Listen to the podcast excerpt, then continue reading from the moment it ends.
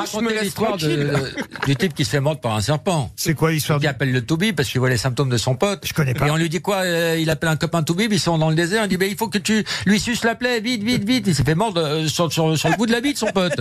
Et l'autre, il est là, anxieux, il croit qu'il va crever. Et il voit son pote avec le toubib et il lui dit bien, vous pompez, vous pompez, vous sucez bien, vous enlevez le, le venin. Il raccroche, son pote, il dit il a dit quoi Il a dit quoi? Il a dit que t'allais crever.